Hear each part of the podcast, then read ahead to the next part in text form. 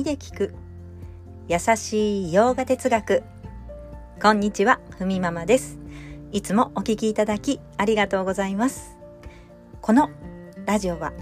耳でヨガ哲学を聞いて日常に生かしていこうというラジオです。ラジオの原稿をノートに載せています。テキストでご覧になりたい方は URL 貼りますのでこちらからお願いいたします。では今日のテーマ。望みを叶える瞑想法2つというテーマでお話ししたいと思います、まあ、今日は2つの瞑想を紹介します。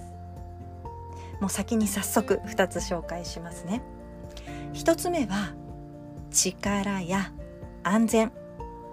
財産を願ってする瞑想のこと。2つ目精神成長のためにする瞑想のこの2つですが、まあ、要するに何に対して瞑想をしていくかというお話なんですね。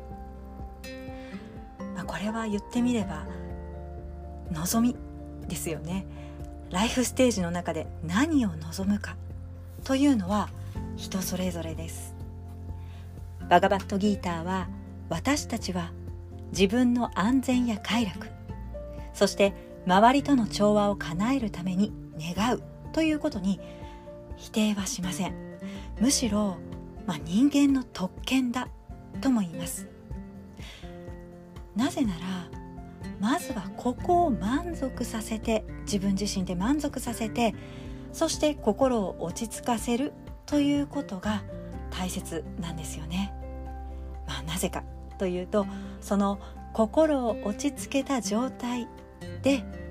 瞑想していきましょうというんですよね。まあ、前回のラジオで死の際に何を思うかというお話をしました。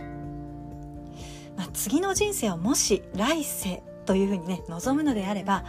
思ったことが、まあ、死の際に思ったこと思うことが次の人生に反映されていくので、まあ、ちょっと極端ですが例えばね動物とかそういったものを思えば、まあ、動物になると言われてるんですよね。まあ、バガバットギータ8章では死の際であっても自然の摂理イーシュバラとここではバガバットギーターでは出てきますがイーシュバラとのつながりに心を向向けていくというね瞑想を紹介しています、えー、これをイーシュバラウパーサナと言います、まあ、ウパーサナというのはね瞑想のことですね。では早速2つお話ししたいと思います。1つ目力安全財産を願ってする瞑想。これは簡単に言うと物まあ、物質的な願いというのを叶えたい人がする瞑想なんですよね。まあ、具体的なものが自らの願いを叶えてくれる、まあ、意欲や願いがはっきりしている人ですね。まあ、例えば家が欲しいとかお金が欲しいとか、まあ、それ以外にも自分のポジションとかもですよね。まあ、そういう人のする瞑想はサグナ・イーシュバラ・ウパーサナと言います、まあ、覚えなくてもいいですがちょっとなんとなくへえと思ってね聞いていただければいいと思います、まあ、グナという言葉が出てきましたけれどもあれ？どこかで聞いたことある？と思うかもしれませんがそうですね。グナというのは質という意味があります。サグナですよね。グナの前にサがついていますがサというのははっきりある状態のことを言います。サグナというのは、まあ、要するに質がはっきりあるということなんですね。まあ、瞑想の対象サグナ・イーシュバラ・ウパーサナ叶えてくれやすい質をまとった対象にそこに心を開いていくという瞑想の方法があります。まあ、例えばとにかく力が欲しいとか強さがという人にはハヌマーンに心を開き瞑想していきましょう。ハヌマーンというのは力と友愛の象徴なんですよね。人生はお金。小銭あっての人生だ。安全だというふうにここの一部に絞ってまあ願うお金をくださいというようにつながりを求めていく。これは楽趣味に心を開いていきましょうと。そして例えばですね目の前の障害をなくしてほしい。新しい商売を始めるし新しい仕事を始める時この先障害がないようにというふうに思うのであればガネーシャに。その自分が思っている願いそれを叶えてくれやすい質をまとった対象にそこに心を開いていくという瞑想がね。まあ簡単に言えばそれを手にしたら自分は幸せだと思うものに心をつなげていく、まあ、目に見えないものの力というのをねつけるべく祈りという方法もありますが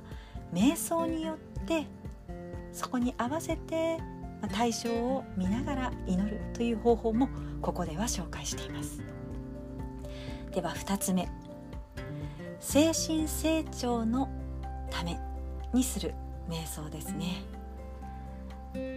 あもう求めることから自由になりたいという人、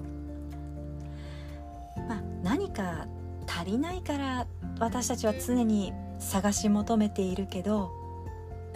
その生き方から自由になりたいという精神的高みを叶えるためにイーシュバラに心を向けていく、形のない対象に思いを向けるということなんですがこれをニルグナ・イーシュバラ・ウパーサナと言います。ニルグナニルというのはね西という語源で、まあ、形がない状態。で先ほども紹介したグナですね。形がない、まあ、対象質というものに心を向けていく瞑想があると。あれ？形なきものをねそんな対象あるのかなと思いますがあるんですね、えー、聞いたことある言葉だと思いますがシバやビシュヌです。シバというのは破壊と再生の象徴です、まあ、例えばシバというふうにね検索するとさまざ、まな絵や画像が出てきますがもともとシバというのは絵で絵でね示すものではなくて、まあ、大衆が心を向けやすいように具現化してこう形というか絵にしているんですよね。なのでニルグナというのはまあ、お金とか力とかそういったものを言っているのではなくてどちらかというと概念ですよね形がない状態とか質なので、まあ、そういったところで芝破壊と再生新しい次元への理解をして精神的な成長を望んでいくと願う人は、まあ、ニルグナの方に。イーシュバラ自然の摂理に心を開いていきましょう。というわけです。そしてビシュヌですね。ビシュヌあまねく広がるという意味があります、まあ、自分の精神の成長というのをより高い次元の、まあ、真実を理解するというか、ビシュヌというのはね全てに浸透するという意味がありますが、まあ、特別例えば障害を取り除きますよとか財産や力を与えますよというような物質的な結果というのを約束してません。もう少し抽象的な全体に広がる摂理、まあ、ビシュヌと一体化したい人なんですよね。そういう人はここに瞑想をしていく、まあ、その理解が深まった時自分は何かを探し求める。心の中にある不安や恐れから自由にいられるということを望んで瞑想するということです。まあ、今2つ紹介しましたけれどもちなみに人というのはね1から2へ向かうそうです、まあ、こんな風に段階を追っていくんですよね、まあ、成長してそして成熟した心でバガバットギーターの登場人物私たちに教えをね伝えてくれるクリシュナが語った、まあ、自分の真実は世界の真実というのはというところをはっきりと知りこの世界に生きながら自由を達成するということができますよということです。まあ、瞑想することでまた私たちにとっては日々の行いになりますがそこそれによって心は磨かれていきますよということをここでも伝えています。はいでは今日はこんなところで。今日一日も皆様にとって素敵な一日になりますように。耳で聞く優しい洋画哲学ふみママラジオご清聴ありがとうございました。バイバーイ。